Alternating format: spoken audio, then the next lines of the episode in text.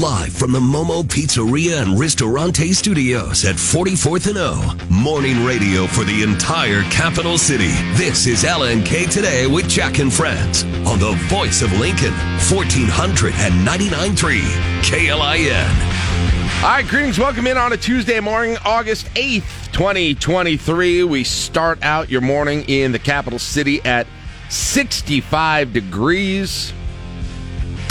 On our way to another day with highs in the 80s, chance storms, some rain a little bit later into the day, in the evening, high humidity today, but another day in the 80s, and we got a couple more of those. Looks like maybe by the weekend we'll scrape into the 90s once again. It does remind me, just as a look ahead very early in the show, Thursday, Dr. Ken Dewey is going to be making his monthly appearance with us. So he was on not that long ago, but that got kind of messed up when I was out of the country, and so he will be here for his August visit, and he'll let us know, are we going back to the summer heat at any point this year, or will we transition, kind of stay in these 80s numbers into the end of August and into September as well. So he'll have the latest for us on that coming up. But that's Thursday at 8:35. Can he tell us exactly what it's going to look like for Volleyball Day in Nebraska yet?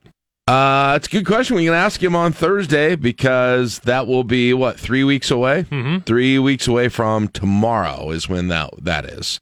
Tomorrow being the 9th. And massive outdoor event. 30th. Gotta stay away from precipitation. That'll be an interesting question for him, is just how long in advance do you trust forecasts to even look at those sorts of things? Because if you want, you can go online and they'll give you forecasts that are out 90 days. I trust my almanac all year round. I bet you do. Good morning, Mark. How you doing this morning? I'm present and accounted for. Good. I guess fine. Good. All right. Why not? Good to have you with us. How about this? In terms of a project that has, I call it Operation Warp Speed Part 2. Yeah. Operation Warper Speed? Operation Warper Speed update. In an update there to Operation Warp Speed 2, we now have actual demolition going on the exterior of Pershing Auditorium. Yes, don't blink or that thing's going to be down immediately and all your memory's gone. November is the expected completion. That's getting it down. That's getting the whole thing cleaned up. That's just having it a nice, clean piece of land to build whatever it was they were going to build there. I don't quite remember. What was it? Residential areas? A library? Mixed use, no, library's mixed not going use. There. Yeah. I don't know. We've got to have some more frequent reminders of what's going on here, to be honest, because it has been nearly... Has it been goodness sakes, it's been a decade. Yes. It has been a literal decade of this. I moved to Lincoln in 2013, and I have never set foot inside Pershing Auditorium. Wow, that's crazy. That thing sat there.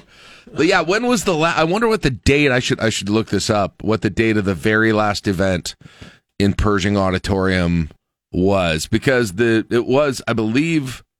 Yeah, I believe the arena started in 2013. Right, 2013. Michael Bublé. Right, yeah. Bublé was the first concert there, and it was right. Tim Miles did a season. I always think of the basketball part of it, too. Tim Miles did a season at the Devaney Center, and so it was his second year here that he did, that he coached at the arena.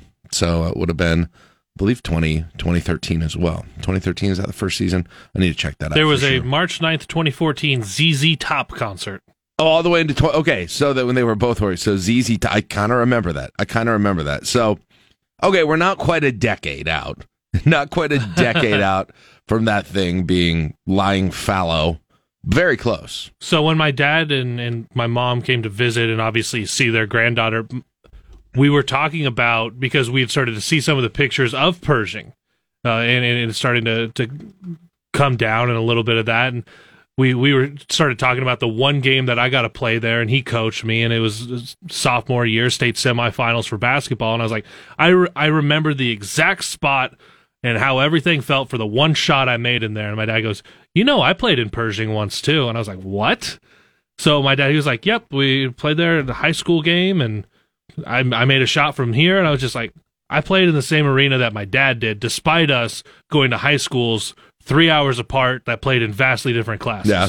Yep. That just felt very cool to come up in the last few days. Had that in common, and so, as do many, many other people. Yeah. It's like, and so there's all that sentimentality associated with it, but when it takes a decade to bring the building down, I feel like it's not quite as intense, for better or for worse. Well, and those sentiments are so different than just being like, this has been a wasted block. Right. Like a very high quality, high visible block. Yes. And about in the city of Lincoln. And about $100,000 a year to maintain it. Yeah. Yeah. Well, I mean, even you go back to the history, though, there was they did request for proposals on this thing. At least once, maybe a couple of times, they had a pretty significant proposal to make it, what else? Student housing development on there. And Mayor Beitler at the time decided not to go with that proposal. He had a different vision for what that plot of land was going to be, and he said no to that. And I think his dream was always that it was going to be kind of a corporate campus of a larger corporation, or at least not large national corporation, but in terms of a corporation that needed some space. I think that was always the thought, and it never came to fruition, and it still hasn't come to fruition either, because that's not necessarily what they're going to be doing there. But yeah, we are 1 month away from the 10-year anniversary of the first concert at Pinnacle Bank Arena. That was, that, as you said, that was Michael Bublé. I was there. Okay, were you? That was September 13th, 2013. By the way, oddly enough, I don't really remember this, but do you know who was here 6 days after that for the second concert at Pinnacle Bank Arena? Singing a prequel, a less controversial song, Try That in a Medium-Sized Town. Really? Jason Aldean. It was the Lincoln version of that song. Try that in a mid-sized, not a big city, not a small town, about $250,000. Try that there. Can you try that in the greater metro area? Right. Exactly. Try that by South Point.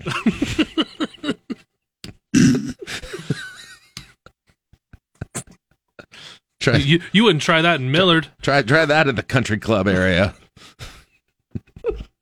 See what happens. Yeah. So that'd be 10 years ago this fall. So if they get it down by November, completely done by November, like you said, Mark, that will be right about the exact 10-year mark. The Pershing went on in a little bit into 2014, but that was it. So a full decade of, again, nothing happening.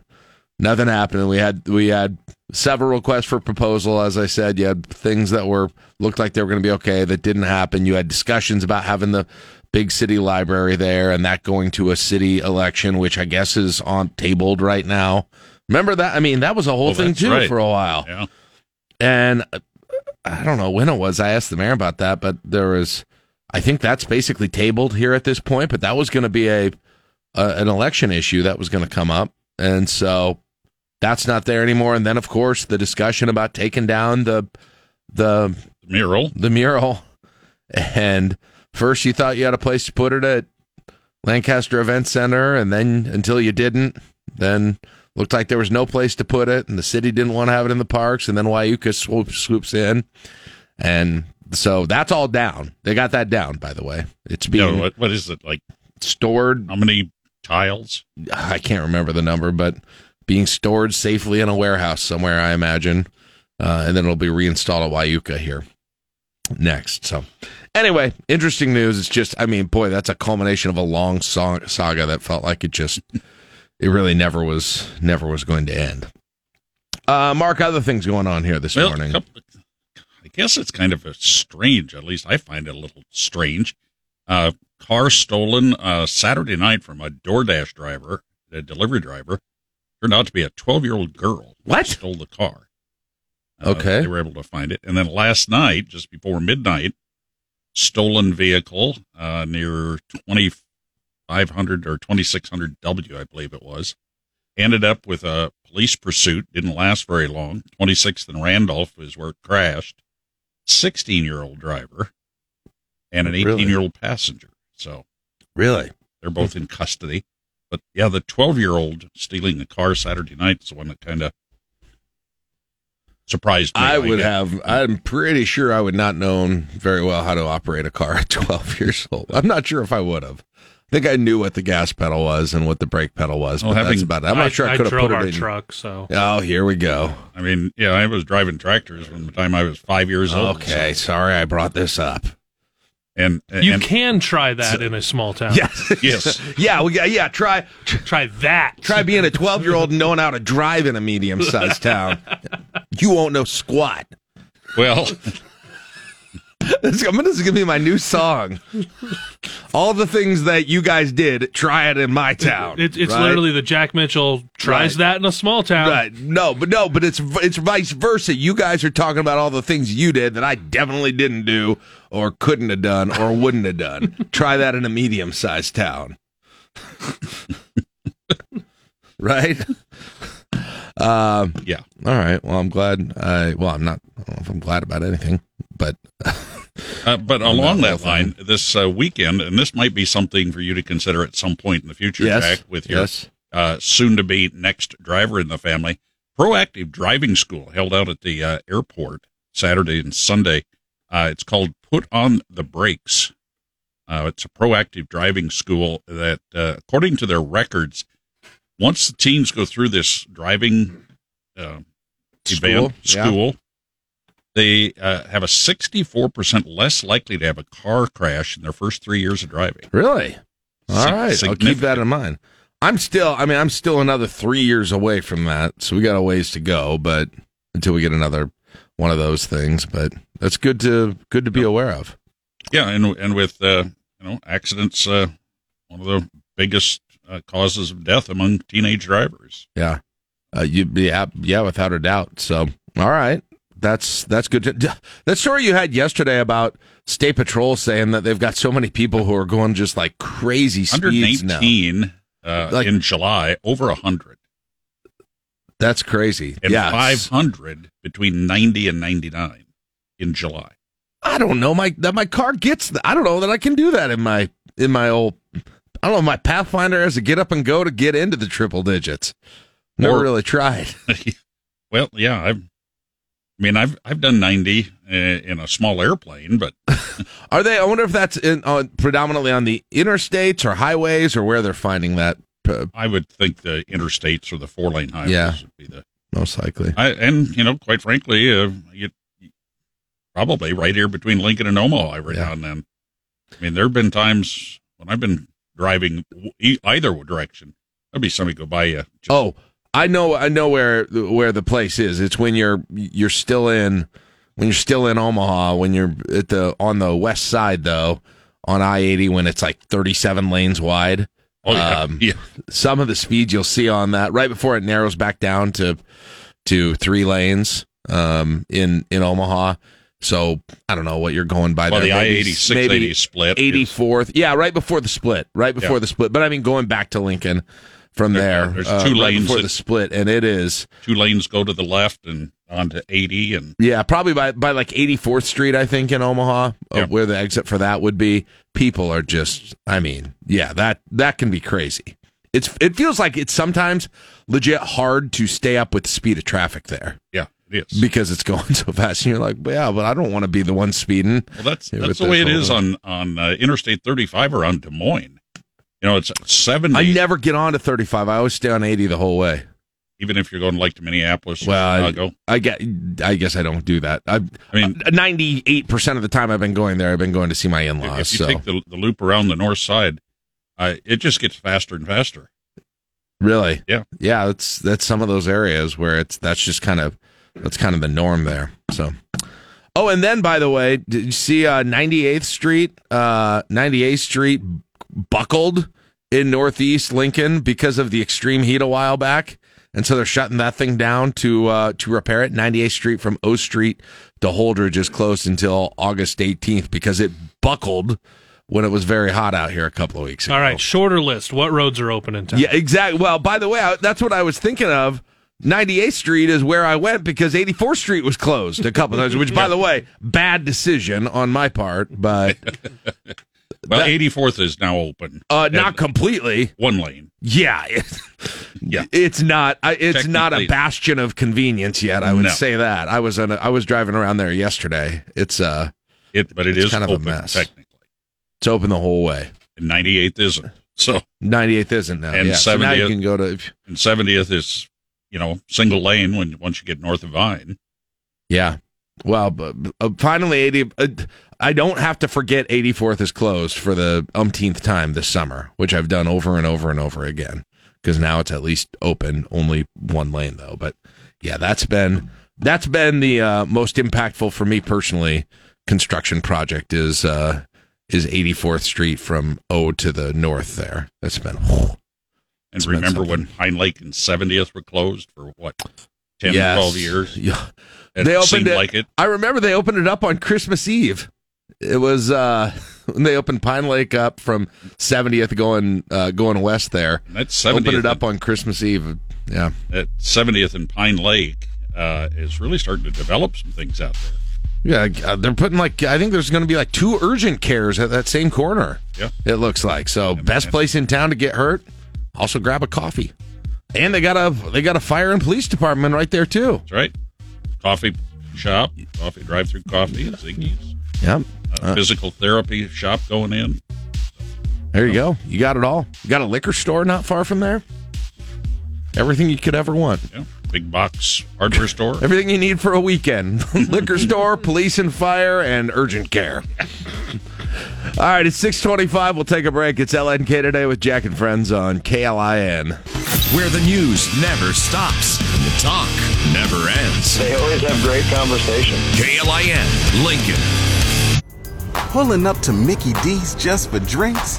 Oh, yeah, that's me. Nothing extra, just perfection and a straw. Coming in hot for the coldest cups on the block. Because there are drinks. Then there are drinks from McDonald's. Mix things up with any size lemonade or sweet tea for $1.49. Perfect with our classic fries. Price and participation may vary. Cannot be combined with any other offer. Ba-da-ba-ba-ba. You've worked hard for what you have. Your money, your assets, your 401k, and home. Isn't it all worth protecting? Nearly 1 in 4 consumers have been a victim of identity theft. LifeLock Ultimate Plus helps protect your finances with up to $3 million in reimbursement. LifeLock alerts you to identity threats you might miss. And if your identity is stolen, your dedicated U.S.-based restoration specialist will work to fix it. Let LifeLock help protect what you've worked so hard for. Save 25% off your first year on LifeLock Ultimate Plus at LifeLock.com/aware. Terms apply. A look at news from both inside and outside of Lincoln, and conversation on how that news affects us here. It's time for the Sound Off on LNK Today. All right, 6:36, LNK Today with Jack and Friends on KLIN. On this Tuesday morning, Joe Jordan coming up about a half hour from right now.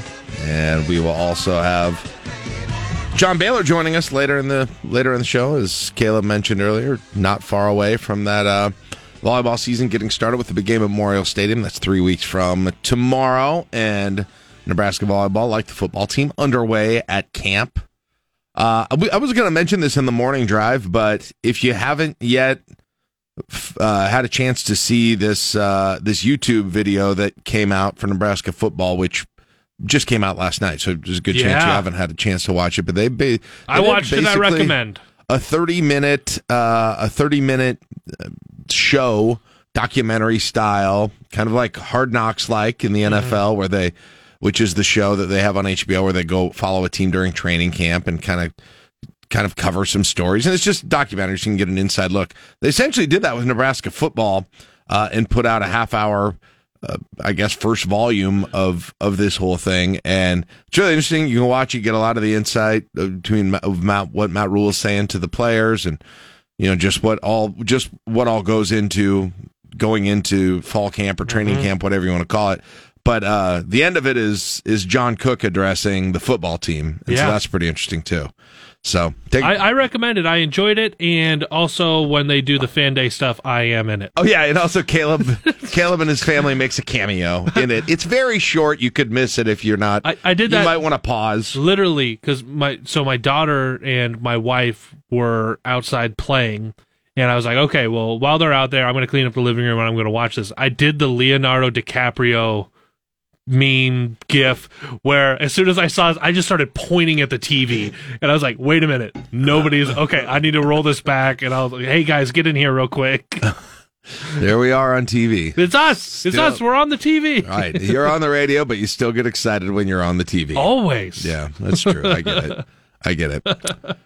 All right, sound off time. What do we have to start with today? Hey, we got an update in debate qualification.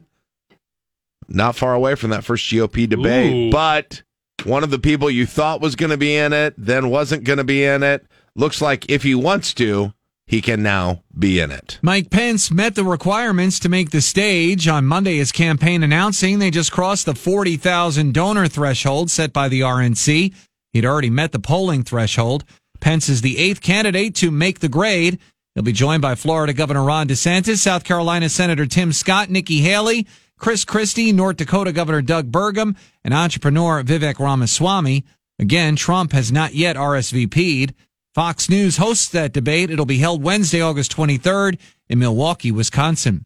Ted Linder, Fox News. Let's go, Vivek. All right, so that leaves still needing to qualify if they are in one but not the other. Asa Hutchinson, he still needs to get to the donor criterion, but he's got enough in the polls. And then you've got Perry Johnson. I know probably a lot of Perry Johnson fans here. Perry Johnson has got the donors, does not have the polling criterion. And Francis Suarez, the mayor of Miami, he also has the donor criterion, does not have the polling criterion. So, and then Larry Elder, Will Hurd, neither of them right now. So they may not be making it. So Burgum, Christie, DeSantis, Haley, Pence, Ramaswamy, Scott, Trump in, Hutchinson, Johnson, Suarez.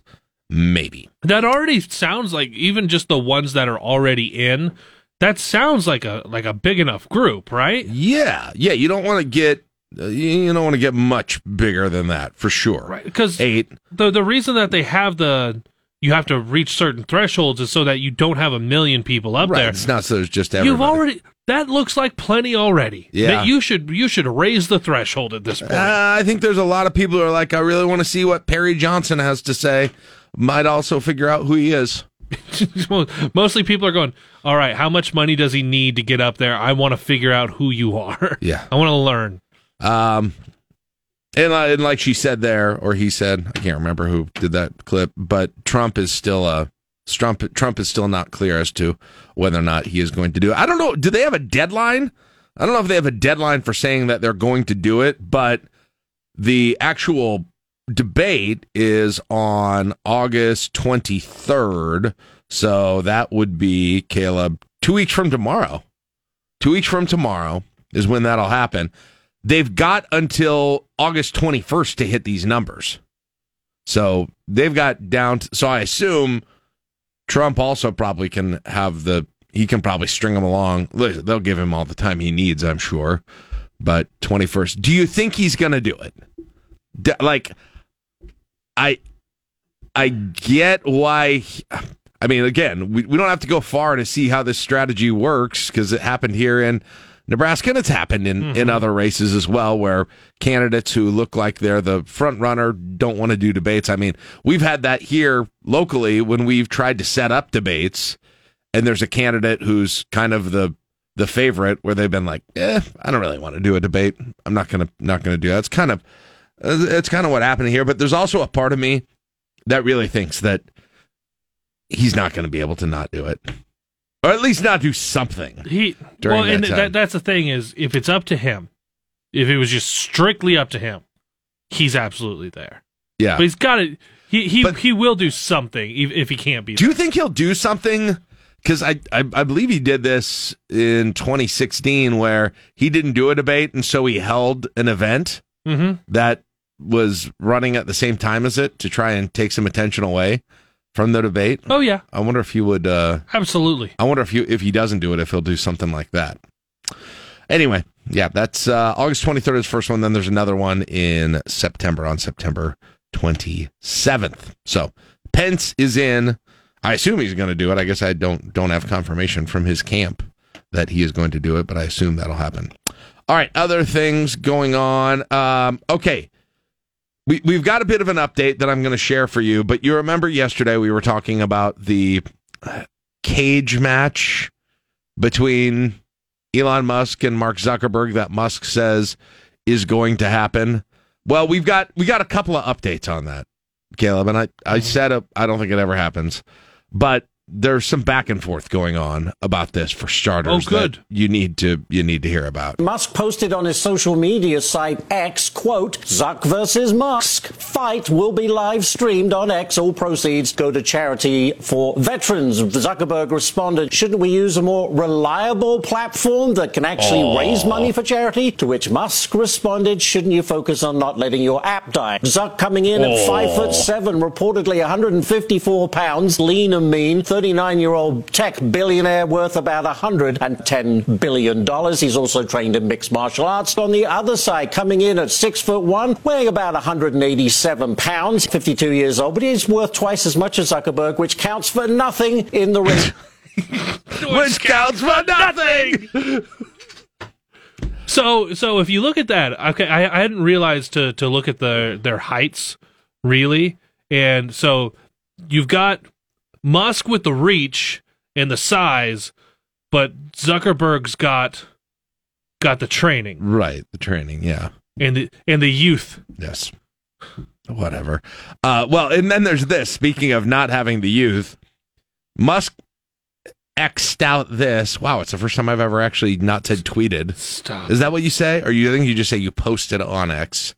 I would just say, I'm still saying tweeted. He said, exact date is still in flux. Then he said this, I'm getting an MRI on my neck and upper back tomorrow. It may require surgery before the fight can happen. We'll know this week. Oh, geez. That doesn't sound promising at all. That really doesn't sound like it's going to happen. I mean, if you're getting back surgery, it's not like you're jumping in the ring in a couple of weeks, I don't think. Not at all. It ain't happening. Sorry, everyone. I think you're disappointed about it. Maybe you're not. At this point, would it have been dumb and still awful to watch? Yeah. Would I probably have at least watched clips of it? Also, yeah. This would have been the time of year to do it, when there's nothing else going on in the sports world. Mm-hmm. I mean, I guess the Women's World Cup is on. We got that, but there's not much. There's very little. It's the dog days of sports, and that'll be over in a couple of weeks. So, missed the window on that one. All right, what else do we have going on here today? Oh, boy. Time to talk. Now, we talked already about gas prices going up again, which they're kind of rocketing up in Lincoln, I've noticed. Even some of the old standbys, the cheaper places that we all know about, it's still pretty high right now. But gas prices aren't it. It's also pork prices, but maybe not for the reason that you would think it is. Not necessarily just generally because of the economy or something like that. It's very much got to do with a specific law that was recently passed in California. The intent of the California law is really not around the younger pigs, but really the pregnant sows, that they have enough space. Proposition 12, which passed overwhelmingly in California, says that they need more space. Problem is, cost of this conversion, tremendous, and it essentially forces the rest of the country to abide by the California law. Now, the big producers, they are saying they will comply with the law. That's the folks like Hormel, Smithfield, and all that sort of thing. The problem is they've got a lot of money and they can afford to comply. The small producers, not so much. Millions, perhaps, and added cost to consumers. All right. So what is that? That's traditionally reflected itself in bacon prices, is normally where you see that. We were talking about this on the show yesterday where I said, I feel like pork tenderloin and and like pork shoulder, pork butt are two of the best values in the meat world, which I still tend to think that as well. They'd have to go up a decent amount for that not to be true, but you see it in the bacon. That's where you definitely see it. We just had bacon wrapped steaks yesterday, so the bacon was good. To get the bacon, yeah. All right, what else do we have going on here this morning? This is interesting. The state of Hawaii, they have for a time made illegal butterfly knives. You know what butterfly knives are? They're the ones that you can flick up, right? Okay. And they come apart. Oh, okay, yeah. I know. They've been illegal. Well, apparently the Ninth Circuit Court has been taking a look at whether or not banning not guns but butterfly knives is violative of the Second Amendment. Could Hawaii be getting its knives back? Hawaii had long made it a misdemeanor to buy, sell, own, or send a butterfly knife. That's the hinged blade that swings around into a split handle that can sheathe the blade. But now the U.S. Ninth Circuit Court of Appeals back in California rules the Hawaii law is likely unconstitutional and that a federal district court hearing the initial complaint should reverse its upholding of the Hawaii knife law. The appeals panel, which included 3 circuit court judges, directly named the Second Amendment as the reason for their finding. Eben Brown, Fox News. You can pull my butterfly knife from my cold, dead hands and then flick it around. Obama's coming for your butterfly knives. I've seen those. They're around. I mean, I know we're not Hawaii for a lot of reasons, mm-hmm. but You see those quite a bit, don't you? I wonder why. Are they more dangerous than? Is it because people just get too wild with the tricks and stuff? Probably trying to look cool. Maybe and it's open. So butterfly knives under the right to bear arms. Yes. All right. Another Mega Millions drawing. I know. We've talked a lot about this, but I'm just telling you now. There's another drawing tonight. It's up at whatever, $1.5 billion now. Now's the time, if you're waiting for the obscene amount of money, now's definitely the time to play. After months without a winner, the latest Mega Millions numbers will be drawn at 11 p.m. Eastern, and there could be a winner of the $1.55 billion jackpot. If someone does win it all, the prize would be one of the largest in U.S. history. The winner can choose between 30 payments over time or one lump sum worth about $757 million. Dang. The jackpot has been on the rise since earlier this year when someone in Syracuse, New York, won a $20 million prize in April. But the odds of winning the Mega Millions jackpot are pretty slim, about 1 in 302 million. Kristen Goodwin, Fox News. So you're saying there's a chance. Mm-hmm. That's a lot of money, man. I bet it goes. I wonder. Sometimes you got to get these things to the weekends to get to the real big numbers of people buying these things. So maybe we get one more, and get it really close up there to the biggest lottery jackpot of all time. We'll see. That maybe that's when I'll get involved. That's what I need to get involved. I thought you didn't get involved on anything above $50 million. No, my rule was I don't get involved in any of them because Lincoln, Nebraska had its shot, and if you weren't among the Powerball winning group, whenever that was, 20 years ago, then you missed your chance. Not how it works. That's not how the world works. Okay, well, some people think it does. So just keep that in mind. Do what you want, but keep that in mind. Speaking of $1 billion, by the way, this just gives you an idea of how much money $1 billion is. One clip, we're talking about that one person could actually win this, and number two, we're talking about one of the most successful movies in years has made that amount of money. Yes. Barbie continues to dominate the box office, and in just 3 weeks, the Greta Gerwig directed film has hit the $1 billion mark. What do I have to do? You have to go to the real world. The film, according to Warner Brothers, hit $1.3 billion at the global box office. This also makes Gerwig the first solo female director with a $1 billion movie. Only about 50 films in history have hit the $1 billion mark. Christopher Nolan's Oppenheimer also stayed strong in its third week, bringing domestic ticket sales to 228 million, putting the historical drama across the $500 million mark globally. Michelle Polino, Fox News. All right. Yeah, but Barbie. Barbie, that puts Barbie good for 45th of all time so far. Hey, good. I mean, you got a ways to go. There's still Barbie's still got more money pouring in, but puts Barbie right between Despicable Me 3 and Finding Dory. Hey, you got to get to 45th before you can get to first. That's what I always say. 1 point. That's I don't know how recent that number is. I'm not sure it's adjusted for the tickets sold last night, but that's 1.03 billion. First place, 2.9 million for Avatar. 2.9 billion. Sorry, I forgot got the wrong letter. 2.9 billion for Avatar. What is the deal with you guys in Avatar? It's fine. It's cool CGI technology, but really? 2.9 billion for Avatar? Huh. Yeah, that's kind of where I am. And it's number three also. The Way of Water is number three. Only Avengers Endgame is between the two Avatars at 1, 2, 3. Titanic at number 4 still. Number 5, if you're wondering, Star Wars Episode 7, The Force Awakens. Those are, and the one other in the $2 billion club, and that's Avengers Infinity War. Those are all of the over $2 billion movies. So, does Barbie get to 2? I don't know. I think it might fade before it gets up there. We're going to get to football season. For box office gross. Because you got enough people who are waiting to, at this point, starting to wait for the streaming to come out. Well, and you've had a lot of people that have seen it a few times. It's easier now. It is easier now.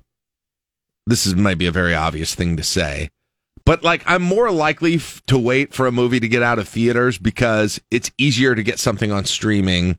Well, it may be than it was to go rent it or go buy it 10 years ago.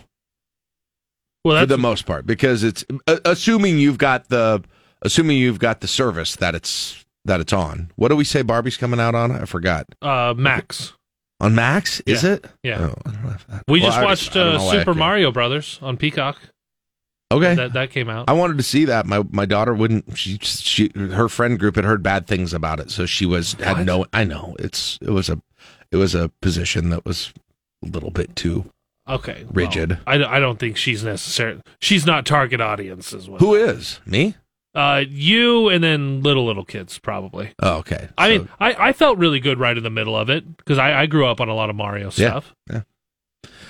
All right, that is it for your sound off. A lot of ground cover there. It's 6:55. Got 65 degrees in the capital city. Got Joe Jordan coming up in about 15 minutes from right now. You are listening to LNK Today with Jack and Friends on KLIN. When you're thinking Huskers... Boy, Nebraska, bitch yourselves. What a rally. The Huskers poured it on. It's 11-4 in the first. Think 1499.3 KLIN. You're listening to LNK Today with Jack and Friends on 1499.3 KLIN. How is the Request Line Friday text line going so far? It is growing. Is it growing? We've got 12 requests in already. Okay. All right, and if you missed it, the theme this week will be cover songs. Songs done by someone other than the original artist, and we're hoping that you go out and you find some really unique, maybe surprising stuff for this one, or if you just have a favorite that you want to go back to, you can do that as well. But it's always fun to say, wait, is this person doing this song? I always think that's kind of fun. So that's what we're going to do here coming up this Friday. Text in the song you want to hear to 402-479-1400. 65 degrees in the capital city at 7 o'clock on KLI in Lincoln. Pulling up to Mickey D's just for drinks? Oh, yeah, that's me. Nothing extra, just perfection and a straw. Coming in hot for the coldest cups on the block. Because there are drinks. Then there are drinks from McDonald's. Mix things up with any size lemonade or sweet tea for $1.49. Perfect with our classic fries. Price and participation may vary. Cannot be combined with any other offer. Ba-da-ba-ba-ba. Waiting on a tax return? Hopefully it ends up in your hands. Fraudulent tax returns due to identity theft increased by 30% in 2023. If you're in a bind this tax season, LifeLock can help. Our U.S.-based restoration specialists are experts dedicated to helping solve your identity theft issues. and all LifeLock plans are backed by the $1 Million Protection Package. So we'll reimburse you up to the limits of your plan if you lose money due to identity theft. Help protect your information this tax season with LifeLock. Save up to 25% your first year at LifeLock.com/aware. Live from the Momo Pizzeria and Ristorante Studios at 44th and O. Morning radio for the entire capital city. This is LNK Today with Jack and Friends on the voice of Lincoln, 1499.3 KLIN.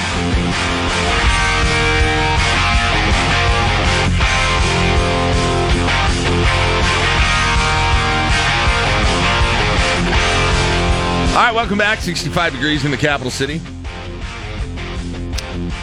On this 8th day of August, 2023. Glad to have you back with us. Joe Jordan, News Channel Nebraska, joins us right now.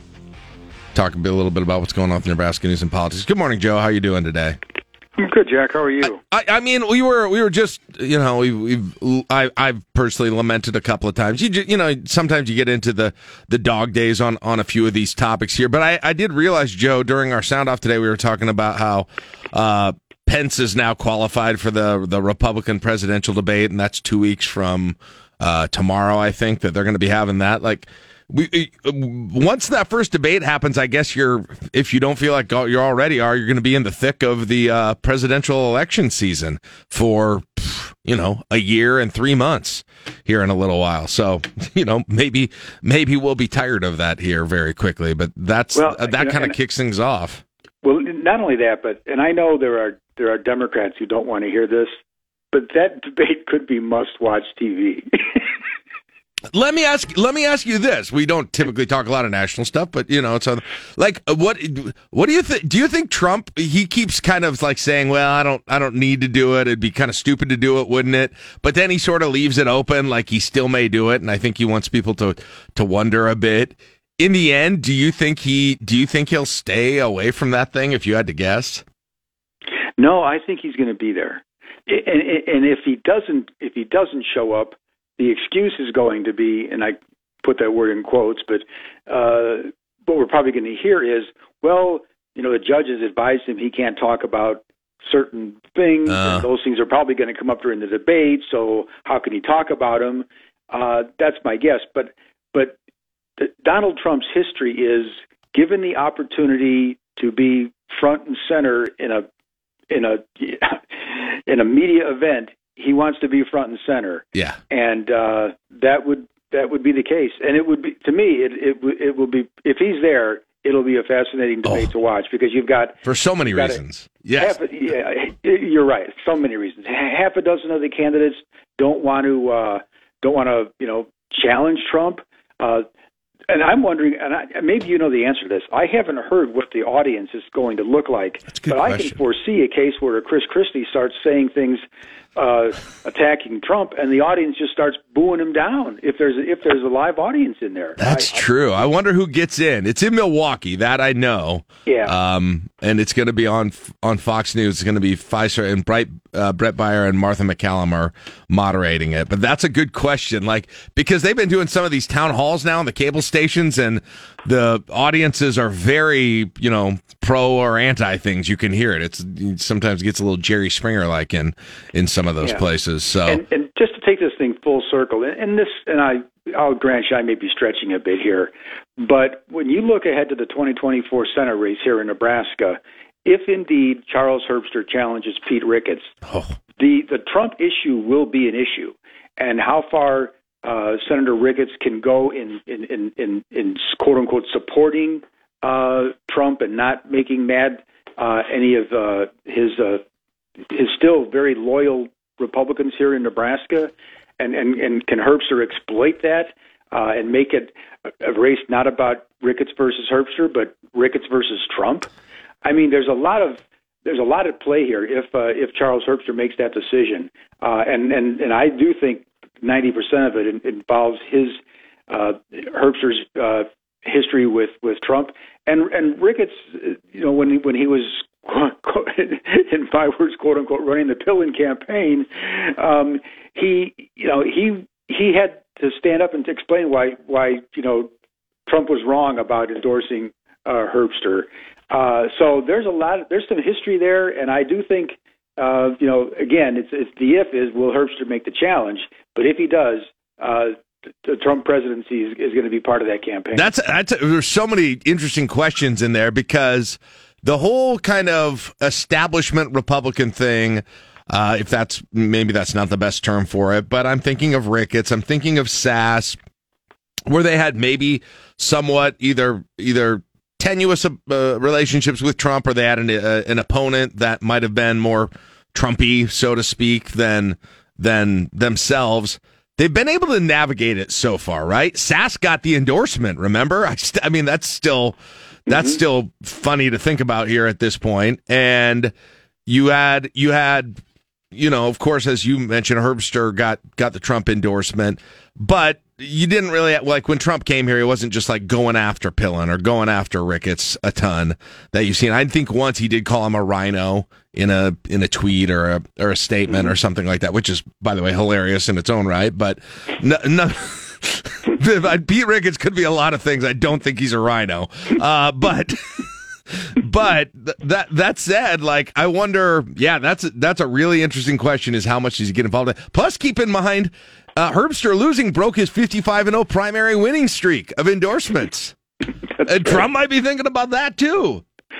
That's right. I don't know. And just to add to that, Congressman Don Bacon, Trump has publicly chastised Don Bacon, wanted somebody. They were looking, sort of, if you can believe everything that goes around when it comes to things that Trump says and what his organization says, they were trying to find a credible candidate to run against Don Bacon to primary him, and they couldn't come up with anybody in the end. So there's friction there. This whole thing about will the House Republicans try to impeach Donald Trump? Well, if they do, that puts Don Bacon in a pretty uncomfortable position, because would he not go along with that idea of an impeachment to start with the impeachment inquiry? Keep in mind, Joe Biden won the 2nd congressional district while Bacon was able to win it as well. So there's a lot of tension there between the Trump forces in the 2nd district and Democrats who don't like Trump. But it was pretty clear, to put it simply, there were people voting for Joe Biden and people voting for Don Bacon. There's no two ways around that. Now, how far can those Democrats who voted for Joe Biden, how much leeway can they give Don Bacon if the question of impeachment of Biden comes up? I don't know, but that whole thing is getting dicey for Bacon, and depending on where that impeachment inquiry goes, we'll see how that plays out.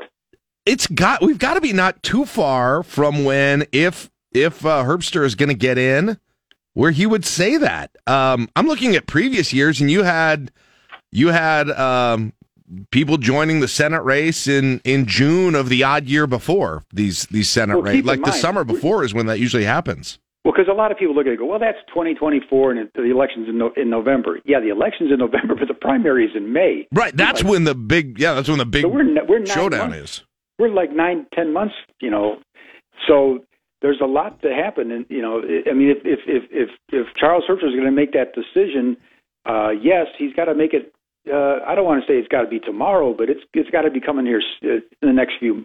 I wouldn't think any later than mid-November. I certainly wouldn't think any later than that. Yeah, probably. I mean, Jiminy Christmas, it was, I'm taking people way back here, but I had forgotten about this, but in 2007, for the 2008 race, it was November of 2007. John Bruning had entered that race in June of 2007. He withdrew by November of that year when Johans was going to run. So, we are in the range of all of those things happening, and so that could be any time that thing significantly fires up. And then, and if he doesn't, I would be. There's part of me that would be sort of surprised if he doesn't at this point, Joe. I mean, I don't have any inside information, but just how everything's gone and just kind of the state of what's happening within the party right now, I would be really surprised if he doesn't run. Well, and the other factor there is, Jack, and I tend to agree with you. I'm not really sure I have a handle on it. I mean, it wouldn't surprise me tomorrow if he said, oh, I'm not going to do it. But Charles Herbster, if you think about it, he doesn't have a lot to lose. If he runs against Pete Ricketts and he doesn't win, okay, he didn't get beat by the incumbent United States senator in Nebraska. You know, I mean, that's not exactly, you know, Charles Herbster is a successful businessman, and if he were to lose that race, you know, okay, there's no great mark against him because he. So my point being, he doesn't have much to lose if he wants to take that step. Just the cash. I mean, yeah, and I'm pretty sure he can afford it. Yeah. So other than you got to put time in, you've got to make that commitment. I understand all those things, but the bottom line in the end is, if he loses, okay, he lost to Pete Ricketts, who would probably go into the race as the favorite to begin with, as the incumbent, two-term governor, so there's a lot of things that line up for Ricketts, so that this insurgency by Herbster would be, that kind of a campaign. And again, there's not a lot to lose in the end for him. So. Yeah. I wanted to ask you. You had a conversation with Jim Vogel of the Platt Institute about a topic that I think I'm also always kind of surprised there isn't more discussion on, the fusion of two issues or two topics, and that is about the need for workforce development and just open jobs in the state that are existing right now that need to be filled, and how that ties into immigration policy. And you had a conversation with Jim Vogel and the Platt Institute, and it's it kind of gets into dicey territory because. You've got a lot of people who do not want a policy that is authorizing people who got here illegally, but at the same time, you really need workers. In the Platt Institute's generally a conservative think tank. What does he kind of say about the fusion of these issues? Well, you're right, because the conservative think tank, the Platt Institute, they certainly don't want to. I mean, he made it very clear during the interview. We're not. He doesn't want to talk about opening up the borders. That's not what they're talking about. But they believe that there may be the opportunity, and he's not even clear as to where these are. But there may be an opportunity for certain state policies to change so that people who are here legally but apparently uncomfortable could get certain jobs, and the marketplace would seek these individuals out and try to eliminate these jobs open. According to Vogel, there's some 80,000 open jobs right now in the state, and there's 139,000 immigrants in Nebraska. 93,000 are already in the workforce, so there's room for some 50,000 others, according to those numbers, that could help fill some of those 80,000 jobs. The unknown factors are, kind of like, and this sort of goes to not just the Hispanic community and other immigrant parts of the immigrant community, but the whole workforce situation. Where are these people now, and what are they doing? When people, we had the great migration from jobs during COVID, we've always wondered, where do these people go? Where are they? Right. But it's also the case with the immigrant community, because there's, as I said, there's some 50,000 out there that are apparently ready. They could be plugged into work opportunities in the state, and they're just not taking them. So Vogel says that whenever he talks. I think we kind of already knew this, but when he talks to businesses and companies across the state, the first thing on their mind is, we need workers, and then he and others will bring up, well, what about the immigrant community? And he gave me no indication that there's blowback against it. They just haven't figured out how to make it work, and it's an amazing factor, because we know that those jobs are open, but for whatever reason, nobody wants to take them. Yeah. I mean, and you talk to anybody with Chambers of Commerce we talk to, they bring these things up. You hear it from all of these business leaders, how significant of an issue that is, and hopefully one where maybe you can have some solutions for a couple of issues with it as well. But, all right. Hey, Joe, great to talk to you. Appreciate it. We will check in next week. Have a good one, all right? Take care, Jack. Thank you. Joe Jordan, News Channel Nebraska, 724. Caleb's Got to Check Sports coming up next on KLIN. Want today's top news stories? Top Husker stories? You can get them sent straight to your inbox every afternoon. Just sign up for the daily for free at KLIN.com. Pulling up to Mickey D's just for drinks? Oh yeah, that's me. Nothing extra, just perfection and a straw. Coming in hot for the coldest cups on the block. Because there are drinks. Then there are drinks from McDonald's. Mix things up with any size lemonade or sweet tea for $1.49. Perfect with our classic fries. Price and participation may vary. Cannot be combined with any other offer. Ba-da-ba-ba-ba.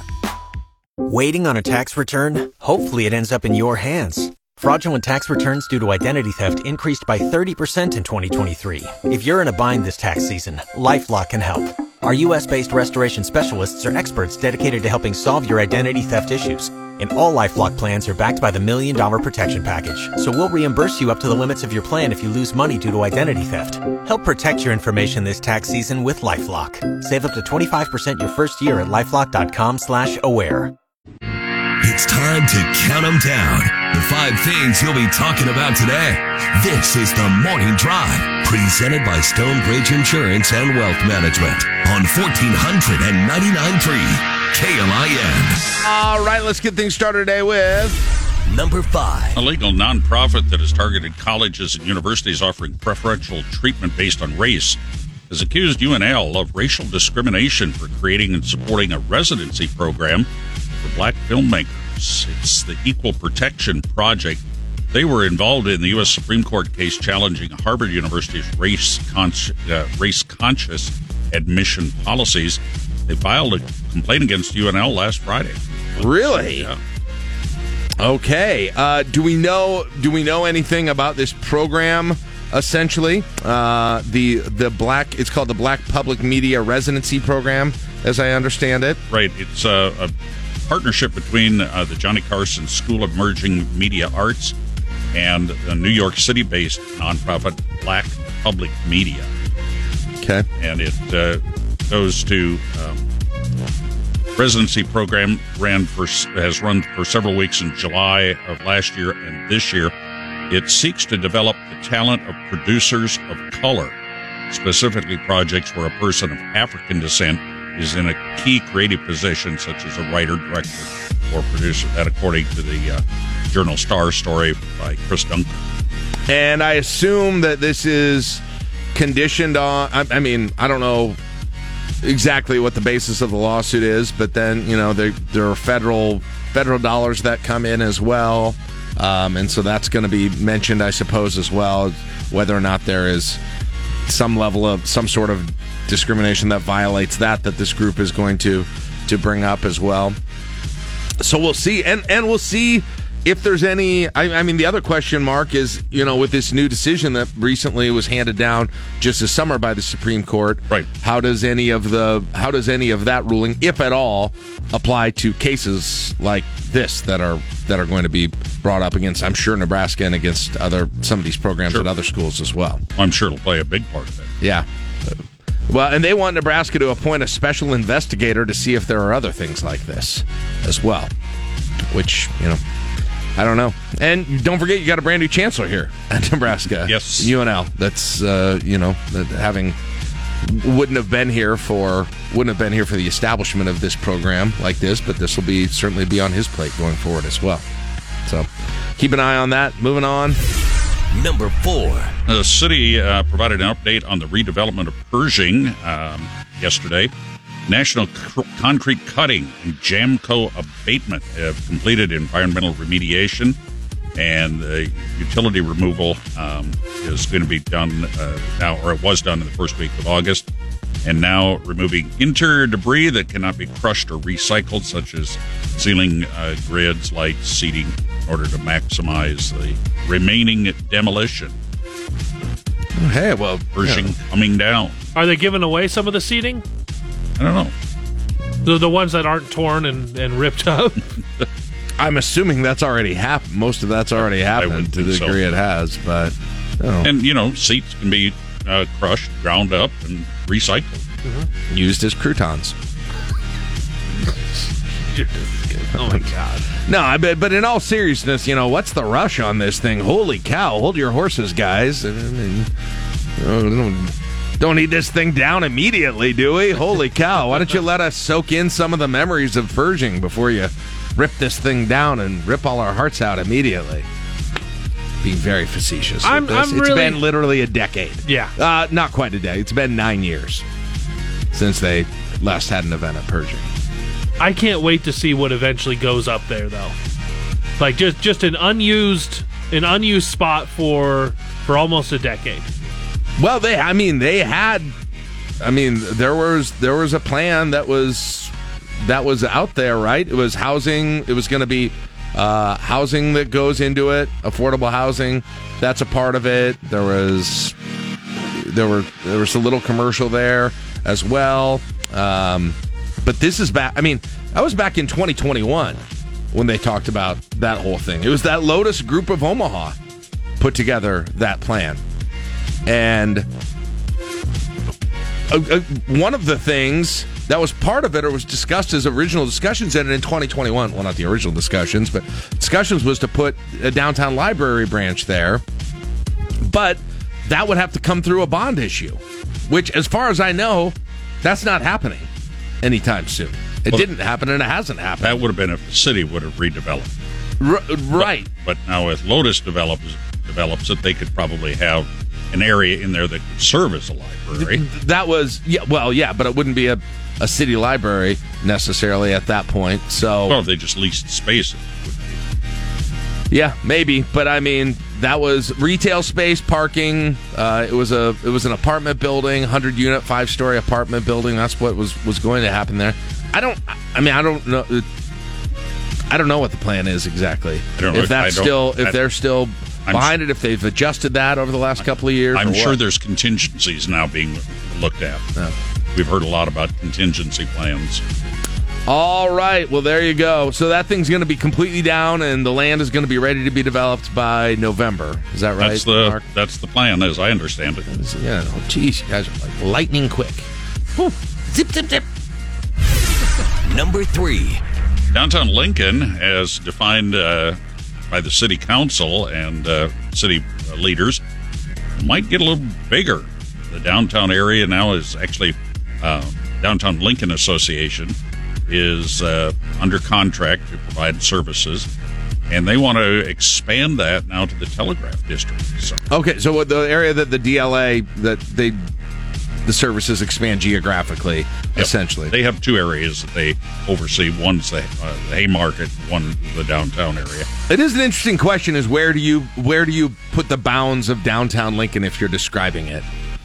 I mean, I think it's pretty clear for me is that it starts, I mean, if I'm drawing it starts at about Lincoln High, would include the Telegraph District in my mind. Yep. Right? And then it would go to the beginning of the university on the north side, okay, on the northeast side of my idea of downtown. And then it would go over to the PBA. You know, PBA. Yeah, PBA would be a good corner of it. That would be the northwest corner of it. Then straight down there to what the park and the school there. I'm forgetting. I'm having a brain fart there on which Cooper Park in that area. I would say just before that would be the south boundary, and then it probably the Lincoln Mall, the southwest boundary, I should say, okay. And then the northwest boundary is probably. Well, it's kind of down. I mean, it'd be past that Lincoln High area. It'd be, you know, kind of straight south from that area. So that would kind of be my definition. Right? Southeast, correct. Sorry, I said that wrong. Yeah, that would be the southeast. Capitol Parkway and Randolph up there. We need to get a map in here and a big old Sharpie for you. Yeah, I know. A visual would help with that whole thing. But it is always fascinating. But I mean, it is. Bring up an interesting question, like is the Telegraph District downtown, right? Would that be considered a part of it? Would it have been before? Is it now? Has that changed? I don't know if it's actually going to be considered downtown. It's always going to be considered a telegraph district, but just being under the Downtown Lincoln Association for those services that DLA right. provides. And that's the practical reason I'm kind of just bringing this up for more of a I don't think a fun local discussion. I don't think it'll ever be called downtown. You know. It is in my mind, though. Just like Haymarket is. I would. Do you consider the Haymarket downtown? Sure. Okay, yeah, me too. But it's got its own little moniker. Right, there are separate sections within the downtown, area as well. But anyway, well, we'll see how that continues to grow. I mean, the Telegraph District is, as I think, really come along in terms of the vision that was laid out there a few years back for what this was going to be, and more and more commercial is filling in. Man, I'm hearing that Canyon Joe's barbecue place. Yeah, I was just going to say that. So that's down there in that rough area, I believe, right now. Also, debuted in Munch Madness this year. Connection? I don't know. But I am hearing lines out the door at that place. And if you want to get there and keep selling out. Yeah. So, all right, Lincoln's downtown is growing, or at least expanding in terms of what the DLA is serving with it. Oops, wrong one. Number two. The Nebraska football creative team has done it again with the first episode of A Look In. It was released on YouTube last night. 30-minute look. First week of fall camp. So what do you guys think? Caleb and I both had a chance to watch it. It's got, it starts with a move-in day into the dorms at Selleck. Behind-the-scenes moments with coaches, players, staff, other staff, fan day, training table. All of these things. It's kind of like if you've ever watched, and I really haven't, because I don't have HBO, but the Hard Knocks show where they go with an NFL team and go through the entire training camp with them and do a documentary. It's akin to that. No fights out on the field. No fights. Well, there was a water balloon fight. There was. Spoiler alert. Yeah, you're right. Spoiler alert on that one. But you get an insight. You get to hear. It's cool. You get to hear Matt Rule talking to the team in the meetings. You get to hear John Cook come in and talk to the football team, which was really interesting as well.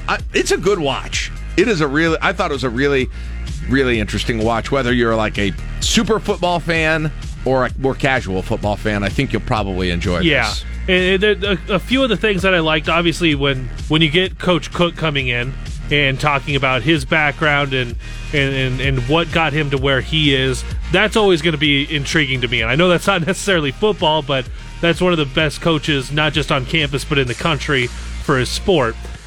You have, at one time, Coach Matt Rule comes in and has the team all welcome each other. It looked kind of like pass the peace at church. Yeah, that's exactly what I said to my wife. We were watching it, and they're like, say hi to someone, and it's like the exact thing at church. Why don't you find the people around you and just introduce yourself if it's someone you don't know? And you're like, good morning, All right, turn around, dap someone up, peace be with you, sit back down. As a pastor's son, I think I can say that was my last favorite time in church. I don't know, it's not even that I'm not outgoing, But there was a lot of good stuff in there. They talked about the injuries and what it takes to come back from stuff. You heard some of the Nick Henrich stuff that we had heard earlier in camp as well. One of the things that I most appreciated out of this is that sometimes when you get things released to you from programs, it's babied up for you. It's there. We're going to make sure there's nobody's talking bad. There's no swear words at all. I mean, they're not dropping a bunch of F-bombs, but they let stuff play. Yeah. Like you hear Coach Rule say a couple of things, and you're like, there's no way he would talk like that at the podium or at fan day or walking around. But they're being real with each other in these practice environments, and I appreciated the look inside that we got in so many of these moments. I can't believe they turned that thing around, because I was watching it last night, and they had stuff from the scrimmage on Saturday. Yep. I was like, geez, that was 48 hours ago. Oh, I bet those creative teams, those guys and girls in there had just been working nonstop. That had to be a new level of work they had to do to get that thing done. Well, and then I wonder who prescribed this. Whose idea it was? Whose call is that? That's a really fascinating question. Well, because obviously there's some marketing in it. Here's the thing: we get Coach Matt Rule today. Oh yeah, I think if I saw the schedule right, we get Rule today. We'll just ask him. Yeah. Was this your idea coming in? Yeah. But then this is episode 1, which means we're going to get more of these. Yeah. And is this a thing that's just over the course of this preseason, this fall camp? Is this something that they'll release throughout the season? Yeah. I mean, and I'm sure it's got a recruiting role, too. It gave me a better feel than I've ever had at what it's like to actually be in that program, in that situation. And one more last point on this. There's having the cameras all around it. There's cameras everywhere now. There are creative teams, and this isn't unique to Nebraska, but creative teams are there all over the place. If you watch anything and you can see on TV, they go to a timeout. It's not just the TV cameras that are there. It's the creative teams. It's not just news and everybody else. And for them to go and do all of this, we had made fun of how forced some things had looked, specifically at Colorado with Deion Sanders, how forced it had looked, making sure this was on camera and this was on camera so you could share it. Nothing looked forced. There were just cameras were just there catching what was happening. Take a look at it if you haven't seen it. It's worth checking out if you're a casual football fan or more. Number one. USDA has issued a public health alert for a raw beef product sold at Aldi. It could possibly contain soft, clear plastic. Now, the health alert was issued, but not a recall because the product is not available for consumers to purchase anymore. It was about 1.5-pound plastic trays containing USDA Choice Black Angus beef for carne picada for use by August 23rd. So okay, there's probably people in Lincoln who've got that in the freezer then. Yeah, I wouldn't be surprised. I know we got some Aldi fans up there. And I'm not asking you not to be one. I'm just saying if you have that beef, so might want to look at that. Might want to take a look. I will say this: if I have to eat something, I'd rather eat soft, clear plastic than the rocks that Trader Joe's is having in things lately. Well, I mean, soft, clear plastic. It kind of sounds good when they put it that way. Yeah, but if it's raw beef, you're going to cook it. Oh, that's true. And I don't know if I'd want cooked plastic. Then it'll melt. So it's softer? That's safe, is it not? If it cooks, it takes all the poison out of it. Yeah, I cooked all the chemicals out. It's good, right? Right. It's just like... It's just like boiling poisonous water, right? Same thing, I would think. I should make a campfire out of just glow sticks. Do this at home. Don't, please. No, just... Check it out and take it back. All right. There you go. We've been busy with the recalls lately, haven't we? You found anything gross in your food in the past? Oh, God. I have in a restaurant. Oh, this is a disgusting topic. Don't want to talk about this. I'm sure I have, but I don't want to think about it right now. I was in a restaurant in Des Moines once. Ah, figures. At a hotel, and the salad bar was infested. The lettuce. Infested with bugs? Green worms. Other creepy crawlies. Oh, God. All right. 7:54. I wanted that to be a setup for a joke. On that note. No, that was no joke. On that note, that's it for your morning drive, brought to you by Stonebridge Insurance and Wealth Management on KLIN. When you're thinking Huskers. Intercepted at the 15, and the Huskers have it inside the red zone. Think 1499.3 KLIN. You're listening to LNK Today with Jack and Friends on 1499.3 KLIN. All right, 65 degrees in the capital city. Coming up during the 8 o'clock hour. We're open at 8:10. Maybe we'll do a little something interactive. Geez, the amount of recipes and kitchen hacks that we got yesterday. We probably could go through those pretty extensively again. But we'll be open at 8:10, and then at 8:35 this morning, we will have a chat with John Baylor as we are just 3 weeks away. 3 weeks away from that big game in Memorial Stadium. It happens 3 weeks from tomorrow, and they've got their fall camp rolling on as well. Grab a break right now for news. It's 8 o'clock on KLIN Lincoln. Join us today during the Jeep Celebration event. Right now, get 20% below MSRP for an average of $15,178 under MSRP on the purchase of a 2023 Jeep Grand Cherokee Overland 4xe or Summit 4xe. Not compatible with lease offers or with any other consumer incentive offers. $15,178 average based on 20% below average MSRP from all 2023 Grand Cherokee Overland 4xe and Summit 4xe models in dealer stock. Residency restrictions apply. Take retail delivery from dealer stock by 4/1. Jeep is a registered trademark. Waiting on a tax return? Hopefully it ends up in your hands. Fraudulent tax returns due to identity theft increased by 30% in 2023. If you're in a bind this tax season, LifeLock can help. Our U.S.-based restoration specialists are experts dedicated to helping solve your identity theft issues. And all LifeLock plans are backed by the $1,000,000 Protection Package. So we'll reimburse you up to the limits of your plan if you lose money due to identity theft. Help protect your information this tax season with LifeLock. Save up to 25% your first year at LifeLock.com/aware. Live from the Momo Pizzeria and Ristorante Studios at 44th and O. Morning radio for the entire capital city. This is LNK Today with Jack and Friends on the voice of Lincoln, 1499.3 KLIN. All right, I re-looked at the map of downtown Lincoln, or the downtown area. And we've had these debates frequently on the show, not just about downtown, but about the definitions of certain places that you refer to in Lincoln, of regions within the city of Lincoln. And Mark had a story today that said they are adding portions of downtown Lincoln to the area that Downtown Lincoln Association serves. And that brought up a separate but somewhat related conversation about what you define geographically as downtown Lincoln. And I guess how much has that expanded over the years when they're talking about doing that? I have taken a look at a map, and now I feel more confident in my definition on this whole thing. It's always good when you can get a little bit of evidence to back up your argument. Yeah. Okay, so I am drawing a line. Here's what I'm doing for the south border, okay? I'm drawing a line at Rosa Parks Way, and, you know, that kind of weaves down into L Street. I'm drawing Rosa Parks Way, a line that if you draw it straight coming out of there, straight to the east, that it eventually hits H Street. So you might be like me and you can't picture what these streets are.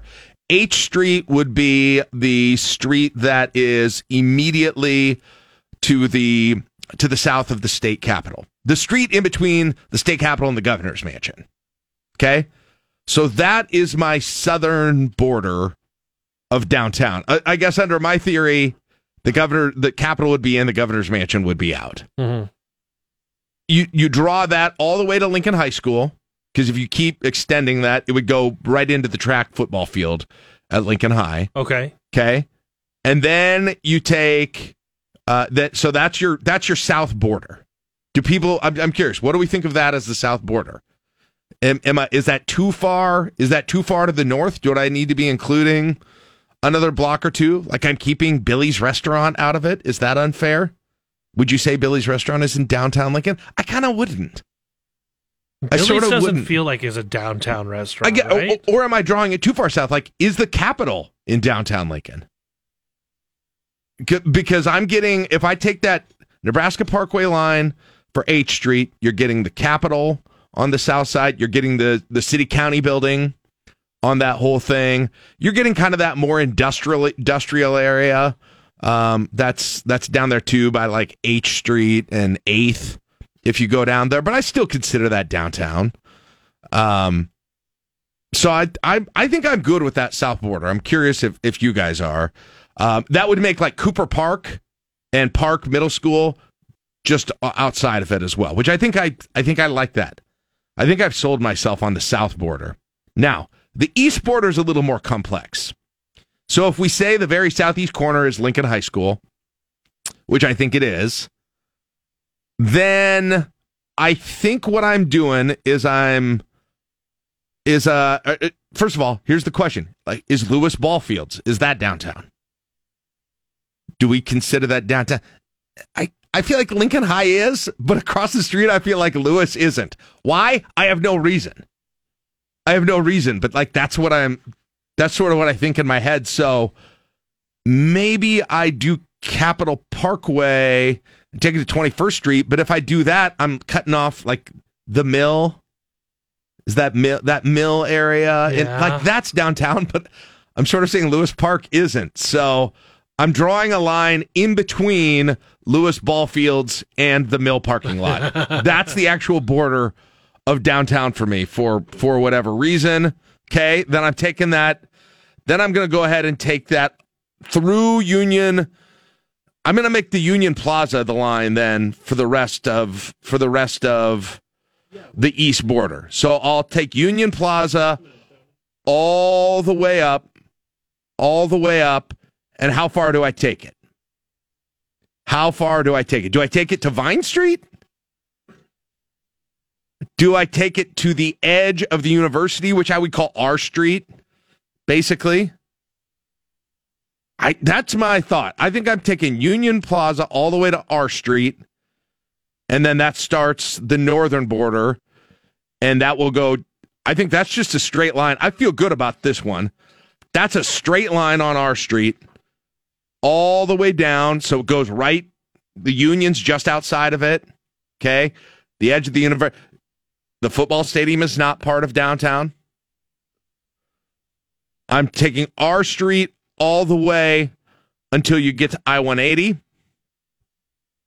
And then I'm jogging up to the north a little bit, so you include the arena and the old post office. And then you get to the railroad tracks, where the railroad tracks go under I-80. That is the northwest border. And then just give me the railroad tracks over to Rosa Parks Way for the west border. I think I'm good. I think I'm good with this. That means the university is not in downtown Lincoln. That means the governor's mansion is not in downtown Lincoln. But I think those are the only controversial ones. I'm curious what you all think too about that border. Tony's on the line right now. Good morning, Tony. How are you doing? I'm good, thanks. Good. What are you thinking? I think it would be interesting to compare your boundaries to what the city declares as the theater district. With the movie theaters. Yes. Yeah, because they allow different types of signage, flashing signs, type signs, and it'd be interesting. I mean, if you're, to expand it, if it is, obviously it's growing. Yes. So it would be good to, to grow the theater district as well. Yeah, that would be interesting. Do you like my board? Are you generally on board with my borders that I just laid out? Oh, I do think so. Yeah, I think so. Definitely it's expanded beyond what they classify as the theater district now. Yeah, definitely to the east for sure, at least. Hey, thanks for listening, Tony. I appreciate it. Oh, yeah. You got it. Thank you. Yeah, that's where the big expansion is. The expansion is to the east and that's really where the biggest expansion is. Actually, to the northeast mainly. That's that's Union Plaza and that's the Telegraph District. I don't know that you would have called that, when like Altel/LTNT were there before. I don't know, maybe you still would have called that downtown Lincoln. I'm not sure. And the university? I'm keeping a strong stand on that. On that northern border, though, right on R Street at the university.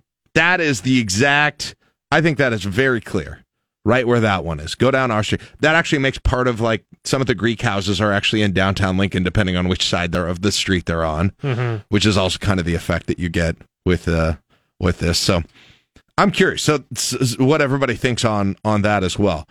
And then here's the one that I get a lot of people correcting me on. And I'm curious what you guys think and how many of you also do this. When I say, let me give an address here. Let's say 33rd. Well, that's not really a thing. Well, I'll just say this one. 27th and Old Cheney. 27th and Old Cheney. Cheney. The people spoke. That's not the reason I bring it up right now. If I'm at 27th and Old Cheney and I'm referring to something that is there, like the Dunkin' Donuts that's over there, for instance, let's say, and I say that is Southwest Lincoln, are you correcting me? Because I would definitely describe that as Southwest Lincoln, but here's who might be offended at that.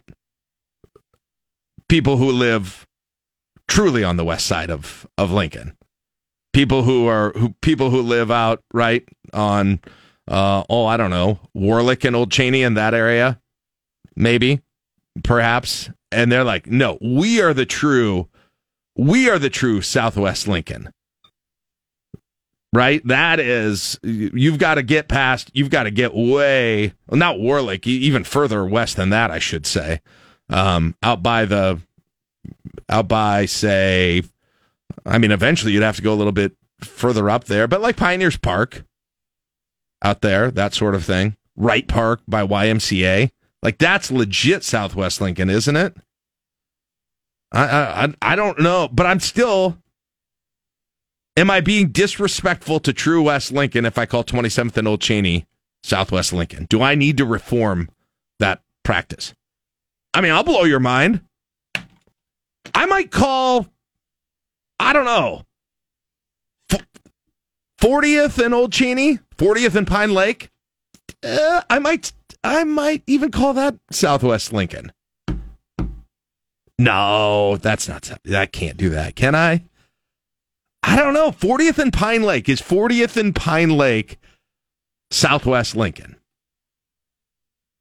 Probably not. You would make a very good case against me if I would do that, but just sitting here... Like it's just not not far enough west to be Southwest? Yeah, not far enough west is the big thing. Because if you get to 40th and Pine Lake, you're not that far from Lincoln Southwest High School. That's true. And we know that naming on the high schools is not really super relevant as the city expands. But here I am saying 40th and Pine Lake might be Southwest, and there's people at the Warhorse Casino going, hey, what about us over here on the slots?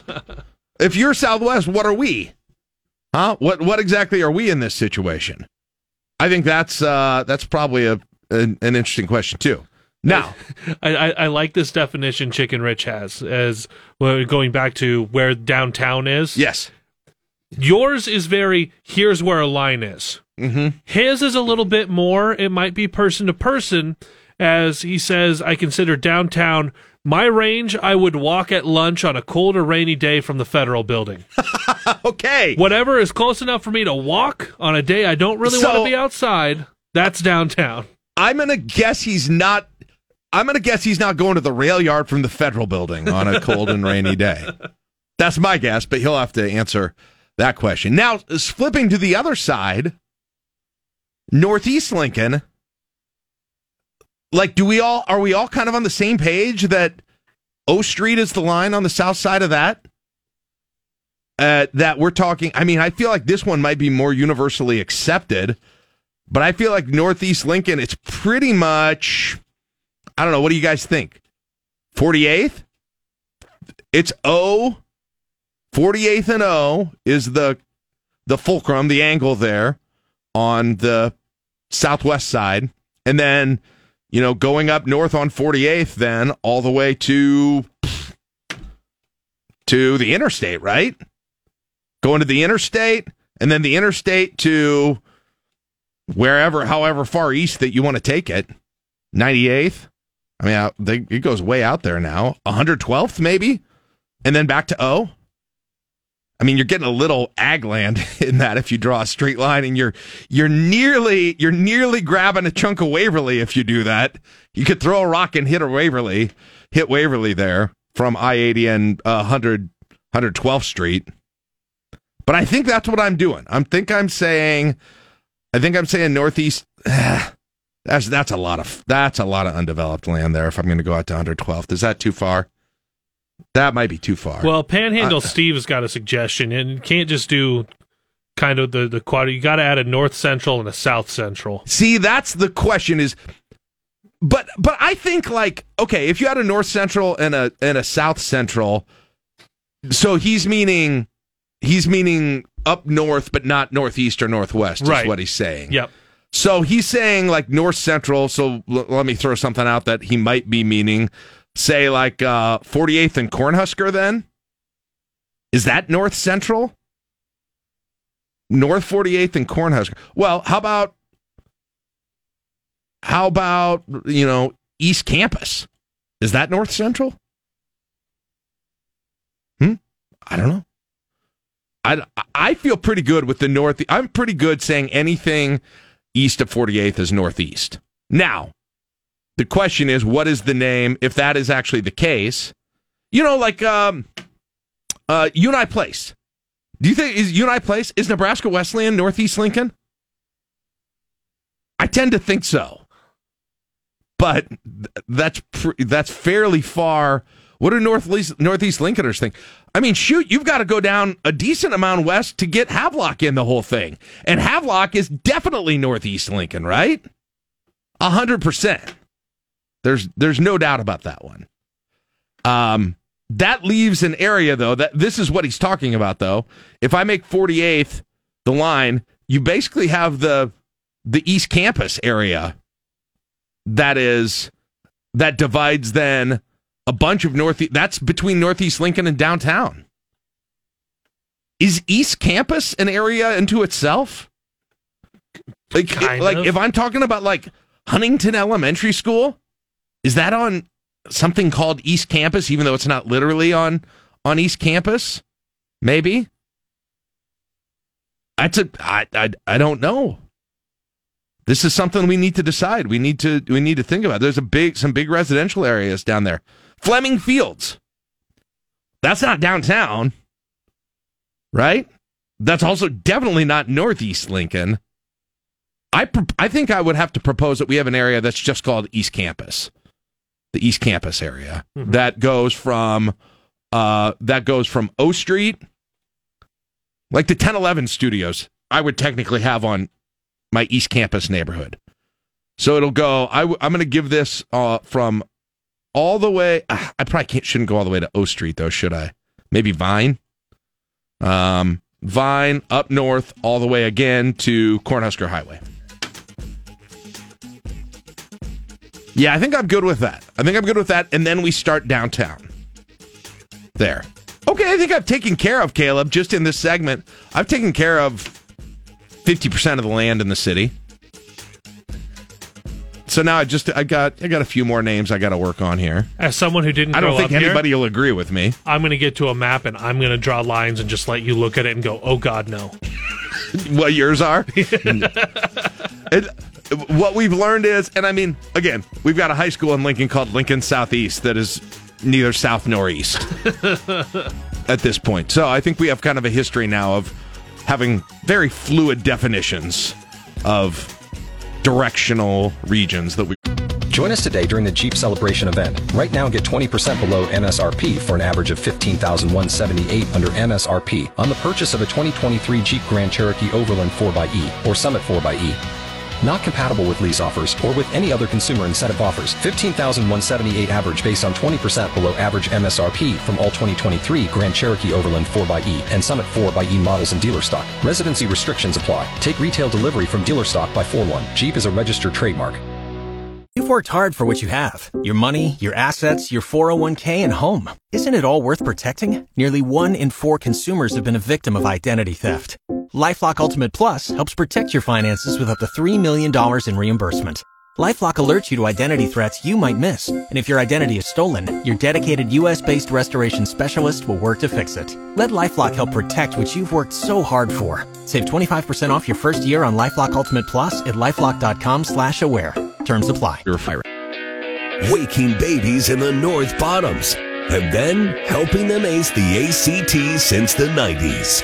It's the voice of Nebraska volleyball, John Baylor. Here to answer the very important question that we have presented to the city of Lincoln is the governor's mansion in downtown Lincoln. Oh, glad to join this raging debate about what is and what is not downtown Lincoln. Are you? Twitter? Are you? I sense some... I'd send some, No.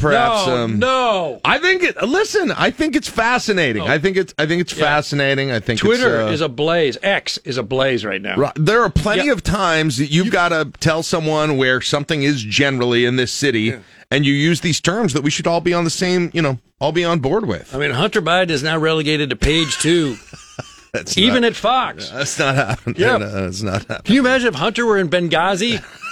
Jeez. I mean, I think Fox would go commercial. We'd go commercial free. Thanks, John. Thanks for bringing that up. I'm glad. I was hoping to get some calls about Hunter Biden today. Pershing. It's going down so fast. It's like I blink and it's gone. It's like bankruptcy. It happens very slowly and then all of a sudden, very, very slow. Like Pershing's demise was very slow, and then boom, gone. There were some good days there. JB, that was a decade. Decade. The final concert was, according to what we looked up, March 2014, ZZ Top. Really? By the way, the first concert at Pinnacle Bank Arena was September, I believe, 2013, Michael Bublé. And so it has been, we are coming up just now on 10 years from Pinnacle Bank Arena. I'll miss it. And almost 10 years from Pershing closing and just sitting there and letting the asbestos fester or whatever's going on. Elvis's final concerts was there. Died a little bit later after Ken that. Ken Rackaway and his afro shooting hoops for Lincoln East. That's true. In the state tournament, the place was packed. True. I saw the $1 Million Man, Ted DiBiase, wrestle there. Nice. Yes, I did. With his manager, Virgil. And you go off the top rope. Oh, yeah. Nice. It was great. Using those beautiful bathrooms in Pershing, just state of the art, obviously. Pro wrestling referee school, incompetent. Absolute incompetence. Teach them to turn their back at the worst time. I'm like, buddy, he's got something in his trunks. Hello? Did you not see the salt? Pro wrestling's referee school. If you see someone pick up a chair, this is a good time to glance around the audience and make sure you're distracted by something else. Yes. Absolutely. If you're running their referee school and you somehow keep your job, you got photos of the boss or something. Oh, well, all those referees, they went to the same school as Dora the Explorer. You look to the audience and you say, "Can you find it? Where is it?" I don't know if JB was in the Dora the Explorer parenting generation. That joke wasn't for him. All right, thank you. I appreciate it. That was definitely straight in mind. KLIN audience getting more and more youthful. I love it. That's true. Caleb refers to all these kids shows now. I've never heard of them. Bluey. You ever heard of Bluey? Yes. My kids like Bluey. Okay. Very well done. Mm-hmm. Australian show. The dad's super cool. The dad, Bandit's awesome. I didn't want for you to know what it is when I brought it up. Cause I saw Bluey a couple times, and I love the idea that the dad never has to work. I mean, he's just totally focused on the kids. Well, he does go off to work, but he does a lot of stuff at home. Take it back. Very involved. He's working. He's got a hybrid situation going on. He's an archaeologist. Nice. He flies off to work every now and then. Digging like an archaeologist. Get it? Nice. Yeah, there you go. 3 weeks from tomorrow. 3 weeks from tomorrow is the game. How's the forecast looking? Have we looked at the Super Extendo forecast yet? Unclear. I'm pull up AccuWeather. They have a very... I'm not sure that it lives up to their name of AccuWeather, but they do have a 30-day forecast that is available on their website. That's it. I want to know what's cooking in 2028. I will get a look at what we've got going right now. Meanwhile, what is today the start of when is today's the actual start of camp, right? I believe so. Camp. Indoor and getting ready. And who knows what these Huskers are going to be about. I think they're going to be probably ranked preseason number 5, but that'll solely be based on the recruiting class because no one knows exactly how good they're going to be because all these players are brand new. You're going to have 4 freshmen on the floor probably, and then Merritt Beeson, you could have 5 players at one time who weren't even on the team last year. Yeah, yeah. You're going to have an outside hitter. You're going to have Lexi Rodriguez, Becca Alec. I mean, presumably you have 2 players. It would be the minimum from last year's team that'll be on at one time. But it's a total overhaul.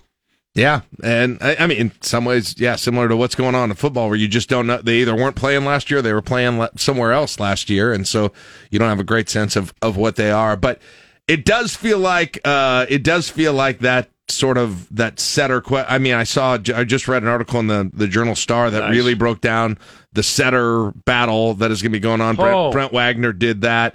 Kennedy Orr, Bergen Riley, it's just Kennedy Orr is trying to, the high recruit and then dealing with injury problems, dealing with some inconsistency last year. Bergen Riley comes in and John Cook's comparing her to Bud Crawford in this article. Calling her an assassin. That's what he compared her to Bud Crawford. Undefeated welterweight champ. Which, how do you lose the job if the head coach is comparing you to Bud Crawford after what Bud Crawford just did? Undefeated Omaha native, 37-year-old welterweight champ. Yeah. Bud Crawford. He's awesome. Yes. Yeah. Well, if she's as good as Bud Crawford, I like our season's chances. Yeah, that'd be good. And if Kennedy can refine her magic from high school, well, we're loaded at setter, but we'll just take one right now. We'll take one reliable pinpoint placement setter, free from ball handling errors. You can't have one or two ball handling errors every game.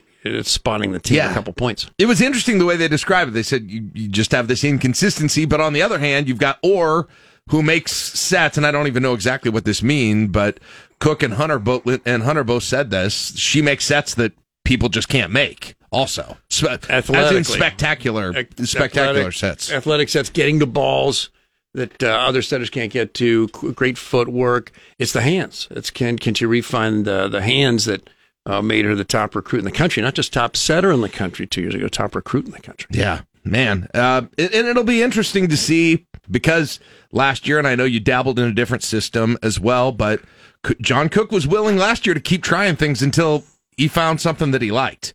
In terms of a combination with the setter, he was trying things. It was a chem lab last year. It really was. Trying to figure out what could work, not only from the just the alignment to the actual personnel that was in the alignment as well. Yeah, I don't know what that means for this year. I think the two-setter offense will become a museum piece at the Nebraska Volleyball Museum because I don't think that's coming back. Okay, I could be wrong, but will the person who gets out there and those first matches here in a couple weeks, how much you're going to see whoever the other person is after that, and maybe, barring injury, hopefully. Maybe both will play because at the very least Kennedy could be a serving specialist. So there might be actually a one rotation where it will be kind of a 6-2 two-setter offense where you sub out one setter and bring in another just for that one rotation. And it feels like when I read Kelly Hunter talk about it, it's that they really, they feel like they had it down even at the setter position, what they needed defensively to the extent a setter provides that, but they've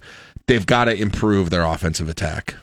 Yeah, they've been great, suffocating defensively, blocking, serving's been excellent, at least statistically, but the offense has been very inconsistent, very unlike Nebraska. Years past, boy, we were just dominant. We were known historically as this huge behemoth offense. It would basically announce what we're going to do, high ball sets and bang, and we got a lot faster over the last decade and a half, but reason we were able to go fast is because we had great setters and timing was great, and we trained like nobody else, but yeah, the offense has not been itself of late. By the way, AccuWeather, Wednesday, August 30th, forecast, 86 for your high, cloudy and humid, thunderstorm in spots in the morning, followed by a thunderstorm in spots in the afternoon. August 30, they've got figured out? Yeah, I'm telling you, they will give you out up to a month or more in advance here. I don't even have luncheon plans for today. I'm not sure what's happening this afternoon. I would not. According to the meteorologist that I talk to on this show very frequently, please do not stake anything important on the AccuWeather month ahead forecast. Oh, if you work for AccuWeather, you're telling your spouse, hey, at 4:14 in the afternoon, 3 weeks from now, I'll be walking her over. You really know what's cooking. You got it. Night low that night, 66. So that would be nice if the rain stays away, if that actually happens. But of course, Nebraska gets going prior to that. So that will, I think, I keep forgetting that those are not going to be the first matches of the year. But you'll be, 2 weeks from this weekend, right? You'll start to have some home games. Yeah. 25th and 26th, right? And we got Lipscomb, Utah State. Right now, I'm wondering what will happen to Cal and Stanford. Yeah, I wanted to get to that. They are the orphans out there. Washington State and Oregon State, but they don't have the cachet or the draw. They could easily be absorbed in the Mountain West, and it wouldn't help them, but it would seem like a natural fit. Cal and Stanford in the ACC or in the Mountain West? Yeah. Why the ACC? So Cal is going to be playing Miami and Florida State. Now, Bay Area's got donors with enough dough to pay for those charter flights, but that's a ton of travel. And we're not just talking about football.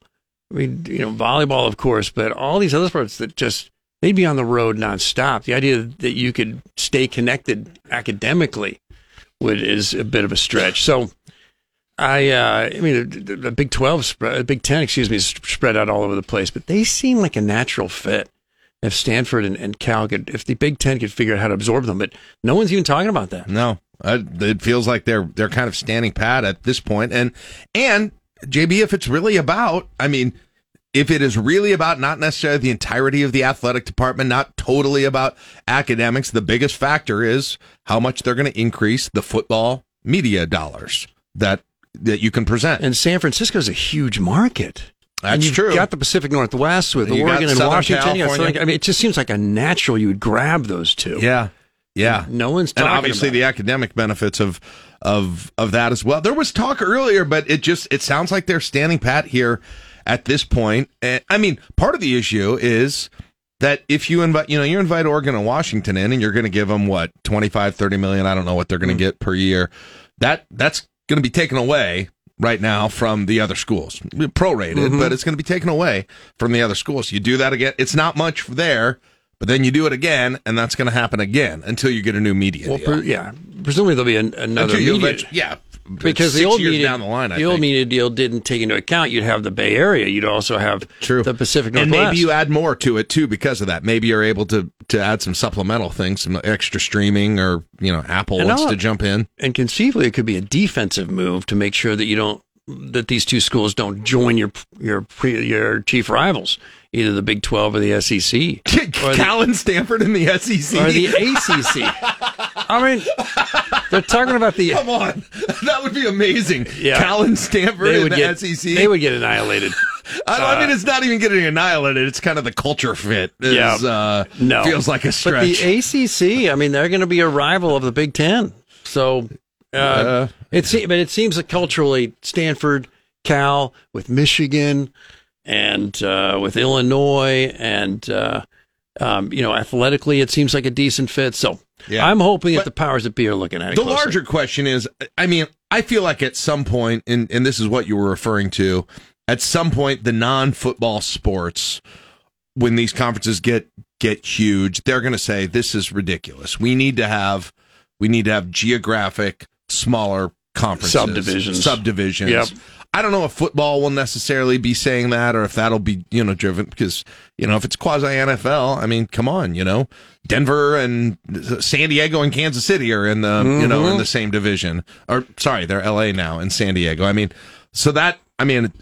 you do have to still be a student, but that's feasible, I think, for a while in football. I don't know so much if it is in...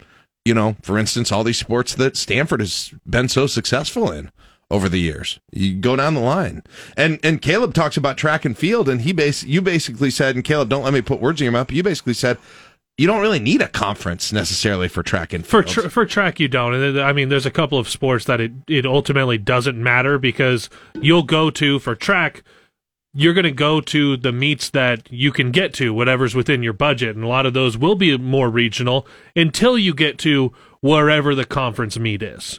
So for those, it doesn't necessarily matter how often you see your conference foes, but in a lot of these sports, women's soccer, you're playing against conference foes. You're determining who your regular season champion is. You don't really have that with something like track and field. And would there be a true conference champion in the regular season when it seems difficult for, in a lot of these sports, all the teams that have even a comparable schedule? Right? Are we going to do the Big Ten baseball tournament in Omaha with 24 teams? Is it going to be 6 weeks long? And you wonder if, like in football, do you need to play non-conference games anymore? Yeah. Just play within the conference. Well, because otherwise, eventually you're going to get so big that you're not going to see certain conference teams for 5 years. When you start rotating out there, and you won't go into the road some conference games in, maybe 10 years as you continue to rotate this whole thing out. And then that doesn't even get to schedules like basketball and volleyball and how you do that exactly. I mean, they had a football schedule out for 2024. I don't know what they were going to do exactly for volleyball. I assume it was a lot of weekend trips, USC and UCLA, just taking turns, essentially, among the conference. You fly and you play two teams that are partnered together, and you fly home. But this is amazing for volleyball. For them. The Big Ten is a super conference already, but you add Oregon, Washington. Washington's won a national championship. Oregon's been close to a Final Four a bunch of times. UCLA and USC have been down, but they have some of the greatest traditions in the sport. I thought I can't remember the percentage, but the Big Ten, with adding those, have like half of the national championships or more than half of the national championships ever in college volleyball. You can count the elite volleyball programs outside of the new Big Ten on one hand. Yeah. Yeah. For a while, right? Hawaii, Texas, Kentucky's got a national championship. Kentucky, Florida, and Texas. Maybe Baylor, maybe Hawaii. It's been a long time. I mean, I'm slowing down. Yeah. Yeah. It's Utah State, obviously. They're coming into town. So listen, I don't want to give them any bulletin board material. I would put Utah State, Texas about on the same level. Lipscomb right there. When you're talking about the greatest volleyball programs of all time, you got to have Lipscomb in there. The Aggies come in here and they got nothing to lose. That's the rallying cry. Hey, no one expects anything of us. And just kaboom. I'm a little surprised you came in talking about how the Big Ten should get Stanford and Cal, and it wasn't like this pervasive sadness of just about everything that's happening that so many people have. Do you not have the pervasive sadness about how we've capitulated? The Pac-12 is done, and we've capitulated to big football money and nothing else. Well, it's a case in point of poor management, because 10 years ago it was the Pac-10, Pac-12 trying to woo Texas and woo Oklahoma, and it was a close call. They almost had them all, and now here they are disintegrating, and the Big 12 is inheriting them. Right. It's just a case study of poor management. But I'm kind of excited about playing USC and UCLA, and now Oregon and Washington. And I think these students, I mean, they're adaptable. And with all the money, maybe there'll be more charter flights, even in some of the minor sports. I mean, what an exciting experience for these kids. And a lot of these kids are doing online education anyway. So it's already a departure. But from the traditional model where when I was walking the campus of Stanford, I felt a kinship with the other students. I mean, there are few players on the football team I didn't exactly look like. But, you didn't sense there was two different worlds, the athletes' world and the regular students' world, whereas that's that horse has long since fled the barn. And those schools, by the way, out there on the West Coast, they take their facilities seriously, as opposed to like when you would see Nebraska play at Rutgers in that cafeteria. For what sport are we talking about? Volleyball. With all the trick shots? The old alumni, College Avenue gymnasium, yes. With I was just happy they moved the tables out of there for lunch earlier. You got to have ground rules in there like it's a mini golf course. How about Rutgers and Maryland? They got to be so fired up they sneaked in. Mm-hmm. Yeah, no kidding. Was that short sighted by the Big Ten? I mean, maybe they're saying that about Nebraska. I don't know. Well, no one would say it about Nebraska if we had fared better on the football field over the last year. I think any complaints about our joining the Big Ten have to do with, we were always so successful at football, and then suddenly we joined the Big Ten. Mm-hmm. Is there a coincidence, or is there a causal relationship right there? But beyond that, the two major sports have struggled, but beyond that, academically, it's great. Our reputation, it's a huge improvement. Volleyball, it's a huge improvement. I mean, how much of volleyball's success is predicated on being a part of the Big Ten? Some, that Big Ten network, some. Yeah. I mean, we had a lot of other things going for us, but that hadn't hurt. Well, when I'm talking about my favorite Big 12 rivalries of all time, I got Oklahoma, Nebraska, I got Kansas, Missouri, and, of course, Arizona State, West Virginia. Talk about a culture clash within a conference, by the way. Arizona State, West Virginia.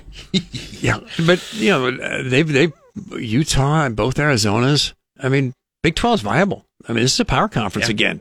And they were on life support for a while. But Central Florida against Utah. Yeah, Cincy. Not great. Cincinnati's a great program in a lot of sports, but no history with any of those other schools. Man, I have heard so many doomsday takes, and to have you in and not giving us one, it feels odd. I'm just surprised. Doomsday because people miss the Big Six. They miss playing Lincoln High back in 1898. Omaha YMCA. The Crete All-Stars. Look, losing Oklahoma was unfortunate. Playing KU and K-State was nice. It's an easy trip for the fans. Yeah. But we start having success in the major sports in the Big Ten. I think people will be just fine. This positive outlook from JB. But also, that's a direct flight from Omaha to L.A. Yeah. Yep. So those will be some sweet rivalry games. All right, we are out of time. We'll talk to JB again next week as we get closer to the season, weekend of camp. Hopefully all good news there. Sometimes I throw out some pessimism. Today I'm feeling okay. I love it. It's going to exit the show in a good mood today. All right, nice switch. 8:57, we'll take a break, wrap up the show for this on KLIN.